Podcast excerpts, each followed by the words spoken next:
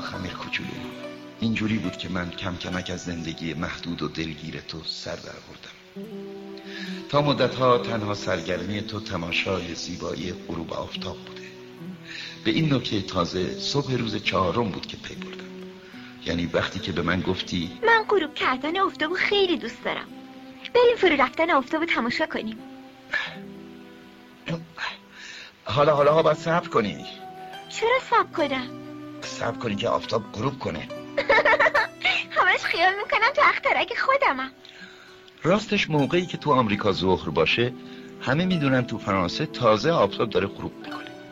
کافیه بتونی تو یک دقیقه خودتو برسونی به فرانسه تا بتونی غروب آفتاب رو تماشا کنی. اما اینجا کجا، اونجا کجا. گیرم تو اخترک تو که به اون کوچیکیه. همینقدر که چند قدمی صندلی تو بکشی جلو میتونی هر قد دلت خواست غروب رو تماشا کنی. یه روز چهل و سه بار غروب کردن آفتاب رو تماشا کردم. خودت که میدونی وقتی آدم خیلی دلش گرفته باشه از تماشای غروب لذت میبره.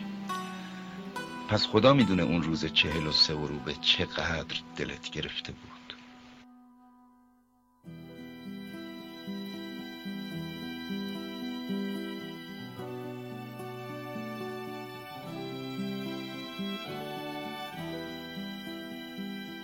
مرگ را دیدم من، در دیدار غمناک من مرگ را به دست سودم.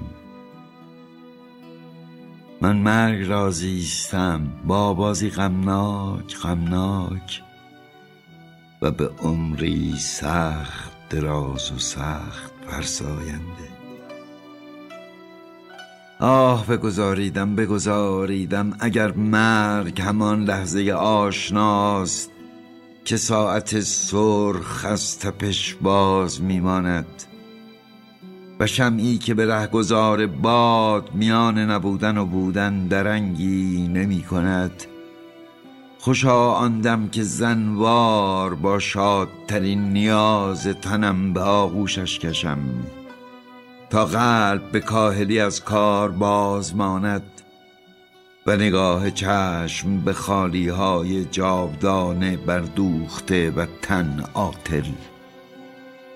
دردا دردا که مرگ نمردن شمع و نباز ماندن ساعت است، نه استراحت آغوش زنی که در رجعت جاودانه بازش یابی، نه لیموی پرابی که می مکی تا آنچه به دور افکندنی است تو پاله‌ای بیش نباشد.